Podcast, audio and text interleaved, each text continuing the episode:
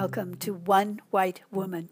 This podcast exists as a warm invitation to join in my journey of discovery about how my whiteness in America has advantaged me, while I've been mostly oblivious to all the disadvantages which have been structured into life for blacks in America. If you're feeling some concern about the ugly facts of systemic racism in America, then this podcast is for you, for us, actually, together. In this episode's conversation, we benefit from the bright intellect and generous heart of Dr. Tracy Timberlake. She helps us with a comprehensive definition of racism and then consideration of facts that have been purposely obscured from whites' direct experience and understanding. Tracy earned her doctorate in education from Nova Southeastern University, a Master of Arts from John Brown University, and a, ba- a Bachelor in Business Administration from the University of Miami.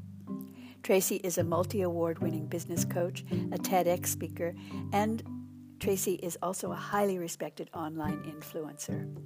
Uh, check out the show's notes for more info and links. I would have loved to talk all day with Tracy, but I'm thinking that the best way to structure this podcast is to share relatively brief conversations by focusing on one topic at a time so that you and I can progressively gain an accurate sense of the massive scope of challenges blacks are currently facing in America and gain this other understanding without becoming overwhelmed intellectually and emotionally. The purpose of this podcast is to introduce you to the multi layered and multi-dimensional elements that define life in America for blacks, then provide you with some of what my research has uncovered so your comprehension can deepen and widen at your own pace.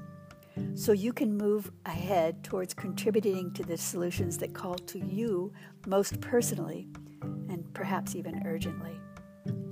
I am your host, Nini White.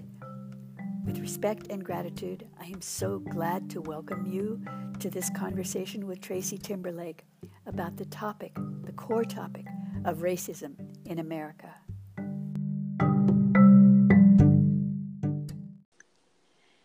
Tracy Timberlake, I am honored to have you here. Thank you for finding the time to talk with me. Thank you so much for having me. Thank, what an honor. Thank you. Oh, you're amazing. Uh, I love and admire your clarity and your uh, positivity and your intelligence. And so you are going to be one of our very first guides in this process that we wow. whites need to need to do, need to engage in to to wake up to what's been going on around us all the time.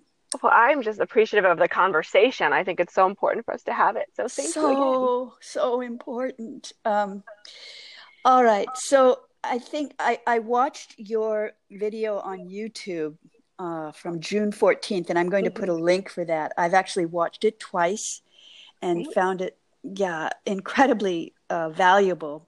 I want to focus on one element of that today, and okay. um, that is kind of a foundational element. The this concept of racism, which you really educated on that uh, big picture.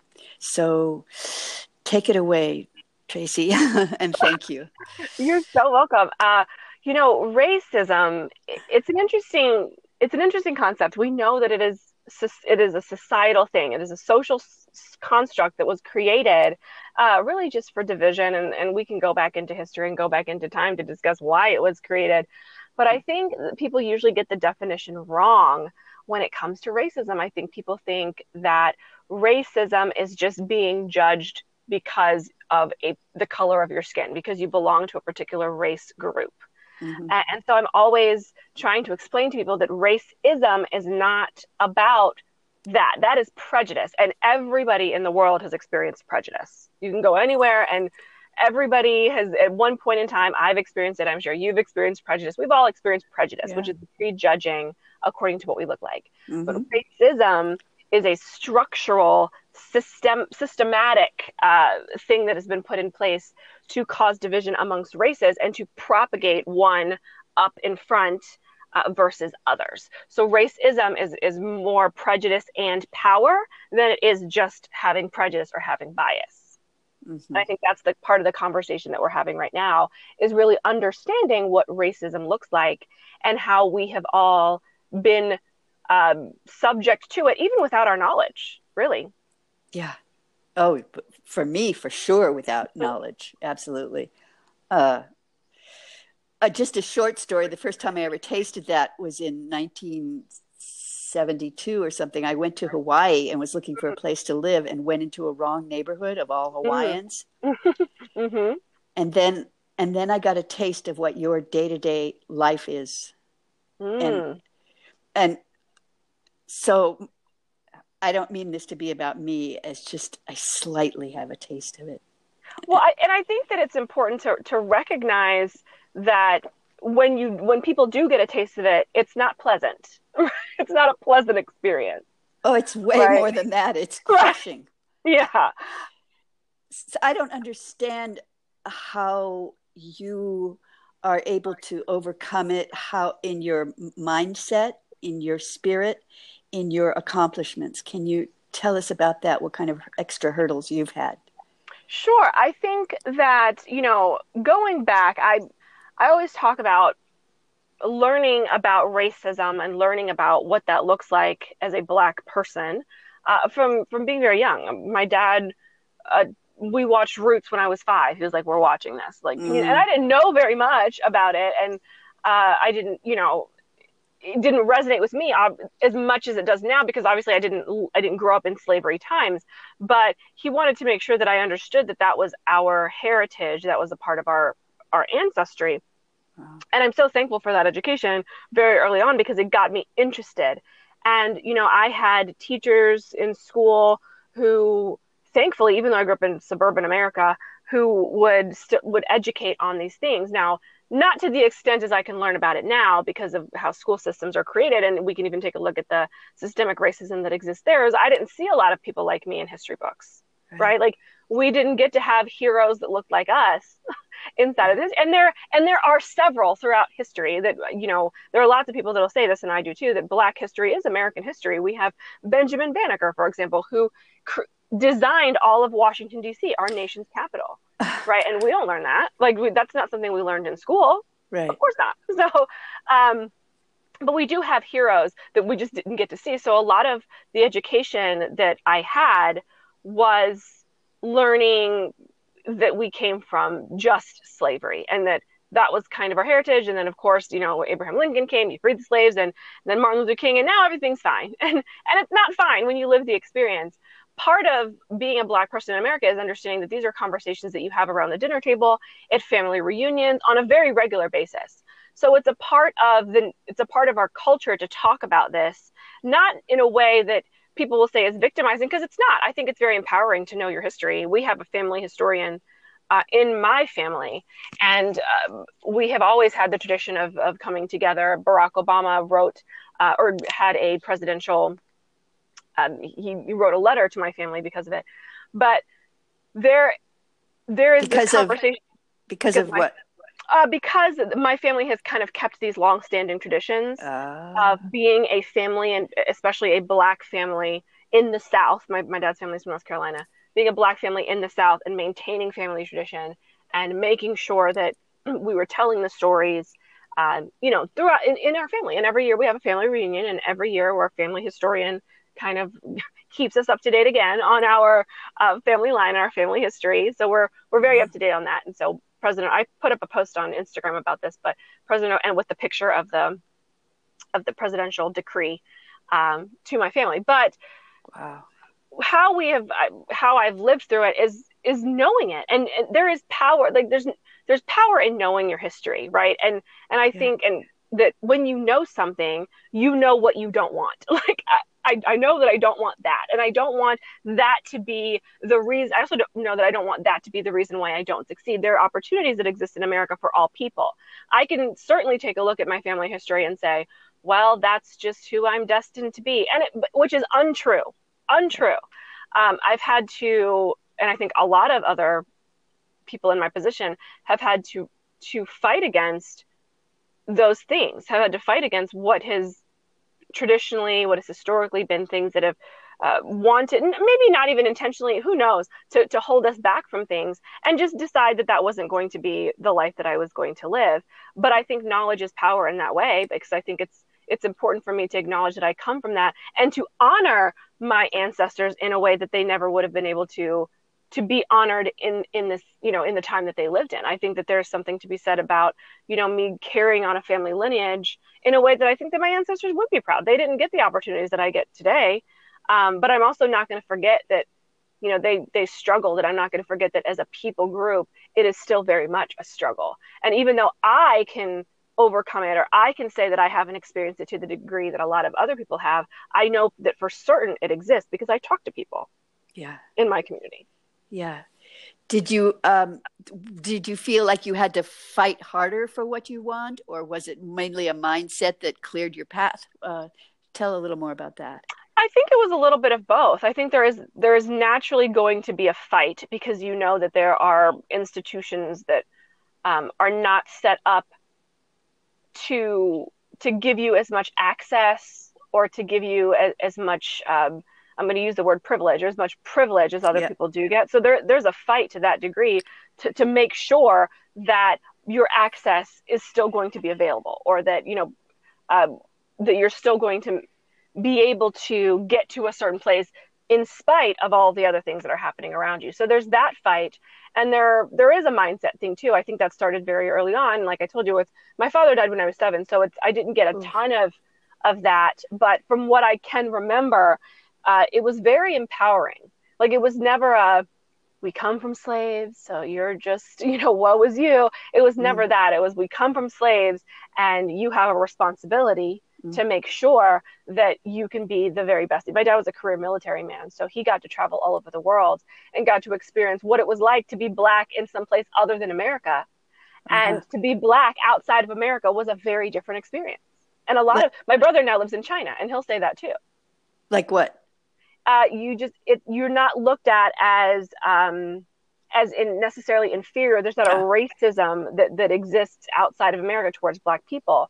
And so often, you know, my brother has lived overseas. He played basketball and basketball has taken him all over the world. But uh, so now he's in China and he's kind of coming to the point where he, he wants to come back. And I'm always like, you can just stay where you are. You don't, you don't need to come back right now. It's, it's fine. Um, yeah, give it another 10 years. Right. It's just a different experience when you you you don't feel like the color of your skin is going to cause you to get shot. You're not afraid of police officers. You don't fear for your life walking down the street in a you know quote unquote white neighborhood because there aren't white neighborhoods uh, uh you know in china.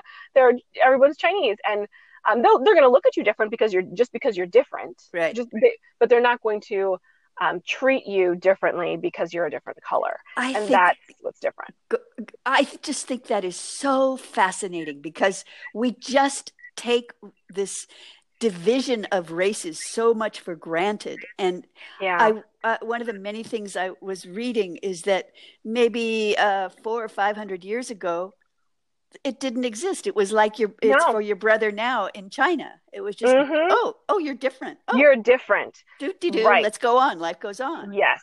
Exactly. Yeah, and, and that's true. Is even the first if you take a look at even the first Africans that came uh, you know, to the colonies, there are there is research to say that the first Africans that came weren't actually slaves. They were they had some sort of indentured servitude but they just like white people there were white indentured servants as well. There were right. white and black indentured servants serving their time in the same way but they there wasn't what we know as you know chattel slavery um, in the beginning. It was you're different but you know you you're you're you still have value in a way that you can you know contribute to society. And it wasn't really until maybe 20 years into the new colonies that uh, slavery black or black african slavery became what we or started to become what we know it to be today. But when it first started, it really wasn't that way. It was you're different, but you you're and you're serving time, whatever time that is. But they were farmers; they could read, they were educated, um, and they and you know they they contributed to society in that way, and they weren't property.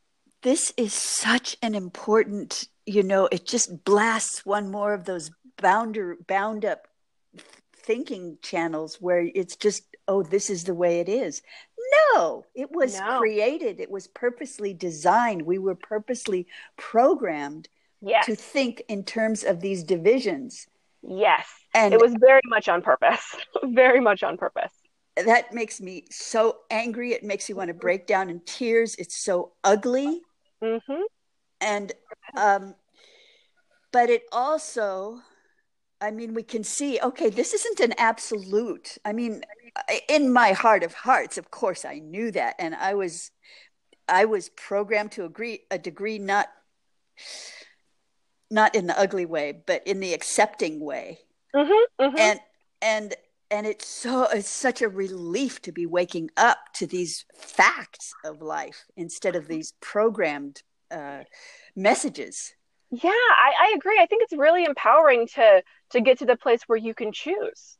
Like yeah. you can choose to live a life according to a program. And this is for anything in life, not just racism and prejudice, yes, but yes. for anything in life. You can choose to live according to a program, or you can expose it and then decide, you know what, that actually does not work for me. That is not in alignment with who I am, who I know to be, who I know myself to be, and who I desire to be. And, and then how, just change it. And how I want to move in the world that I want to live in. Right. What do right. What do i want to be a part of? What narrative do i want to be a part of? When i tell the story of how i lived through 2020 what what story do i want to tell? And i think that a lot of people are coming to that place and i love it. Mm-hmm. even and this is on both sides of the table. This is black mm-hmm. people white people. Mm-hmm. this is asian people. This is hispanic people. Like really getting a chance to to look at this dark dark history that we have in this country and and then expose it for what it is a dark history and then make a different choice it, we're not a country that is beyond repair. I don't think that at all. I don't think that, you know, racism is irreparable. I think that it is. I, I just think that we need to look at it for what it is and then make decisions that are contrary to what we've been told. Oh, God, I love this. And then um what I there I have a few more questions like yeah. Um when I was growing up, I remember shopping for a doll, and there was one black doll, and that was so mm. fascinating to me. And that was the one I wanted. And it was just because it was, well, for me, it was very beautiful. And what is the value of having, uh, in, in your uh, interpretation, of having heroes that look like you? I mean, describe in your life what mm. that did for your own psychology and your own mindset. Yeah, you know, if we take it back to just how children are are educated, right? When you don't see when all I should say when all you see are heroes that don't look like you, you there's a sense of pride and identity uh, and acceptance in contributing to the world that you don't get to appreciate like your white classmates. Mm. Right? There is a level of world ownership that a white child gets to have because of George Washington and because of Abraham Lincoln and because, you know, uh, white Americans solved the world's problems of World War II and, you know, even how we teach the Vietnam War and, and all of these things. And you don't feel like you have a part in that. Like all you know in terms of what your history is, is slavery. And then you have, you know, some, some exceptions like Martin Luther King uh, and then now more recently Barack Obama. But again, those are exceptions and they're not the norm. And when but the norm of America is a very integrated yes. people. Yes. We, like we, there are heroes of every culture here: Asians, Native Americans, uh, Latin Americans, Black Americans all of them have contributed to what we know as America today, but you just don't get to see that. And when your identity is is degraded or diminished or sanitized down to a history that is just slavery, that takes a toll on your self-esteem, it takes a toll on your confidence, it takes a toll on what you believe you are able to accomplish it, it's it's a lot uh, on the subconscious level that most educators don't recognize uh, because you know you teach the history books as the history books are written and you don't realize that oh there's actually a lot left out here and there are many different faces of many different shades of brown in, in a classroom that don't get to see themselves and what they can be capable of when you leave that part out. Absolutely. I mean when you talk about the subconscious uh, structuring of your of your worldview for your own life and your own potential this is this is critical to have mm-hmm. just that big picture the truth the truth yeah because it is the truth and we should all be yeah. able to celebrate the truth because it is our our truth. It's not just a black right. truth. It's not right. just a white truth. It is our truth. We all live here. Right. We've all contributed to right. what America is today. And despite the ugliness of slavery, we can still look at that just in the same way that, you know, German people can look at their history of, of Nazi right. Germany and look at it and say, we don't want that again. Right. You know, and and and look at it just as history, but also as a learning position, to, to saying like, this is what we don't want. We are not proud of this part of our society. We are not proud of this part of our history, but we can at least own it and own the fact that, that it was a part of history versus trying to cover it up and not teach it.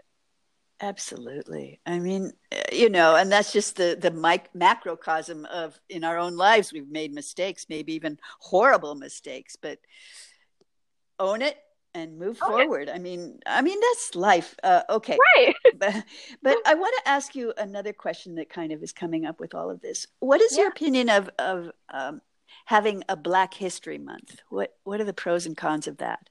That's such a great question, you know, because there are people that are like, even in the black community they're like we don't want a black history month i think the reason why mm. black history month existed is because there were there was no space to tell black history in history class right if we integrate black history in american history right. then i do not think that we need a black history month because it is taught in the same way that all american history is taught but because like i said it's been it's been so neglected to teach that part, I think it was necessary to have it so that we could expose any excellence that existed in Black history because it just wasn't a part of the original historical narrative that we told in America. You know, we take a whole class on European history, a yeah. continent that of us live on. Like most right. Americans, like the truth of the matter is, most Americans will never go to Europe.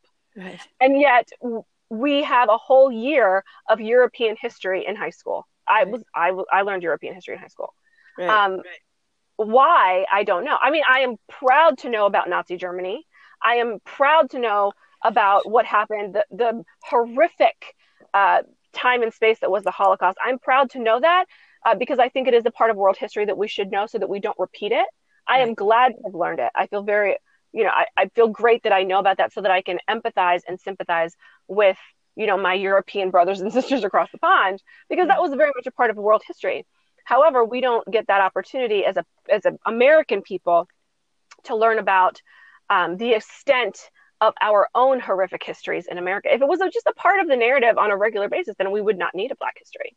Right. Month. Exactly. And don't do me any favors, please. Let's right. let's put this in context, and then you don't have to do me this token. I, exactly, because that's yeah. that's what it becomes. It's just like a well, here here like you need a here's a bone, so here you go. Yeah, I um, don't like it. It's not respectful enough. Yeah. Right. I think it just needs to and be a part of American history because it yeah, is American history. Yeah, it's not true enough either. Yeah. Yeah. Right. And you can't relegate it to you know four weeks. you can't relegate Black history to four weeks. Not even close. And also, just by doing that, you're saying, "Here's your piece. Here's your little piece," mm-hmm. which is just a, a, a, one of those unspoken messages of mm, disrespect. You know it is. I think it was a right it was it was part of just trying to say okay fine. Here's let me appease your uproar. So here's yeah. your 28 yeah. days. Yeah. Yeah. Okay. I don't like that. Okay. We both don't like that.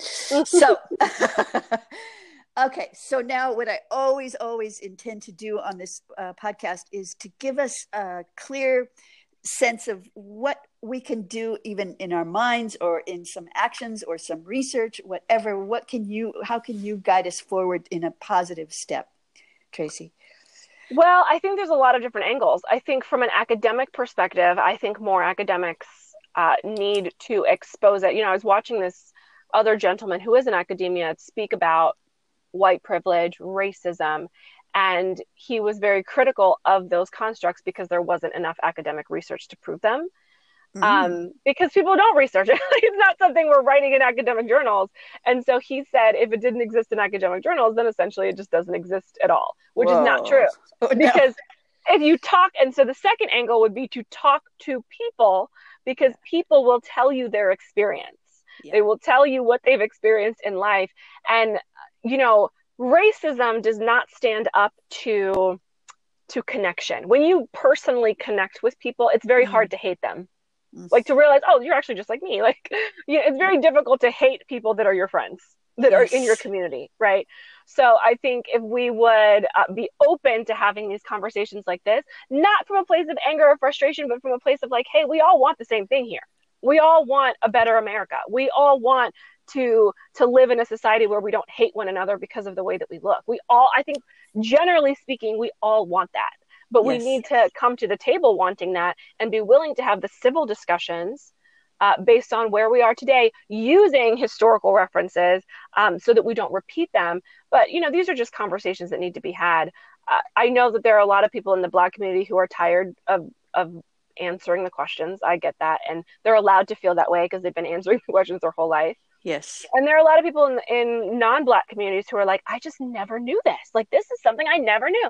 And so, on both sides of the table, I think we need to just like realize where we are and the, the sooner we can realize the seasons that we're in the better this is going to be for everybody um, but take the time talk to people educate yourself write some articles really dig deep and, and look at yourself. Look at your because i've had to do that too. Like i've had to look at my own biases about how i feel. And there are definitely times where i walk into a place and if you are black i will say this if you're a black person and you walk into a place where you're the only black person you know that you're the only black person yeah. because you you know it. You you look around and you say i'm the only black person here. Yeah. and it's it, it, it's not necessarily a bad thing but i know that it's something that i i i live with regularly is i'm always looking around seeing am i the only black person in this room yeah um because it's in the societies that i run in right in different areas uh like that that's a very real part of, of my life is that I'm sometimes the only black person in a room. And then to feel like I now have to be the spokesperson for all black people now, uh, it's a responsibility. Yeah, yeah. it's funny, but it's, it's, you know, the responsibility. There are rooms that I walked out of for that reason because I didn't want to be the mouthpiece mm. to answer all the questions for all the black people because I'm the only one here, you know? Yeah. So yeah, um, there I've had I've invited people who have said they said yes and then they said no i can't do it i'm just too i'm just they mm. express too much anger or and i i mean i from my tiny little corner of the room see that and feel it. You know i know i don't have the experience of it but i get that it's totally legitimate yeah. you know uh, and i uh, my heart breaks and i want to be part of this conversation where we're all waking up and just mm, from my side we have to just just take off the protective barrier you know and just we didn't create it. I didn't create it i just was programmed this way and i can be programmed a different way where I, I, my i can look at things as they are instead of how they are comfortable or just the way they've been you know? Ick i want i want the truth you know? And that's such an go hey like this is my programming.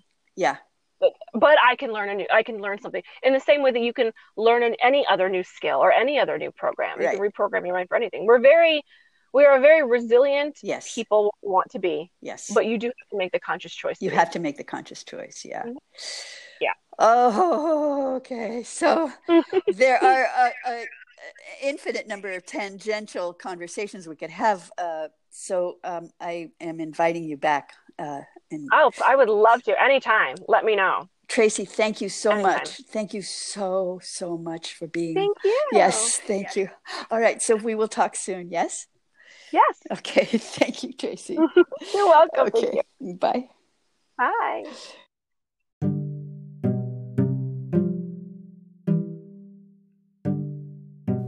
Thank you with all my heart for being here for being open to learning, even if the learning is at first uncomfortable. Because, as you have probably noticed in life, real learning generally does have an element of discomfort. Perhaps you've also noticed the rewards for learning that challenges the boundaries of our understanding are invariably worth the effort. And the reward for this kind of learning has the very real potential of creating a better America for all, an America in which Black lives really do matter. Be sure to check this episode's notes for links to learn more about racism and also about Tracy. Thank you again for being here. Until next time.